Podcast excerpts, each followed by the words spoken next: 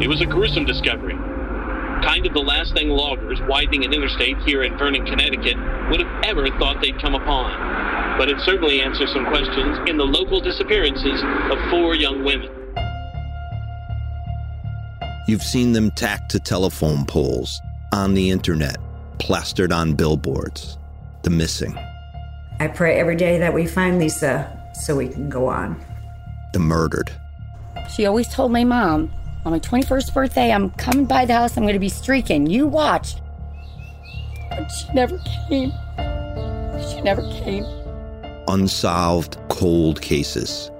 Jesus, Mary, and Josephine. I hope that's not a grave for many. A faded photograph on a piece of paper. The only thread of hope left. Paper ghosts. I'm M. William Phelps, an investigative journalist, true crime author, and host of Paper Ghosts, a new investigative podcast from iHeartRadio. For more than a decade, I've been searching for the person or persons responsible for the abductions and probable murders of four missing girls in my New England hometown. For over 50 years, each case has remained unsolved.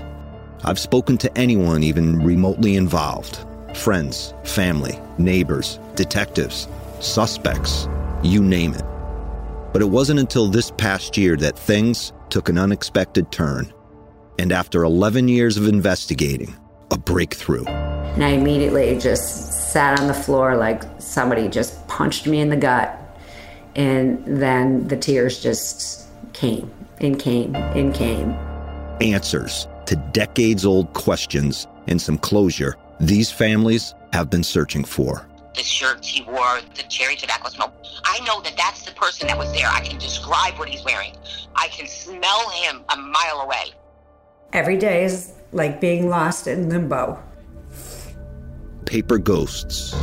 Get it on the iHeartRadio app, Apple Podcasts, or wherever you listen to your favorite shows.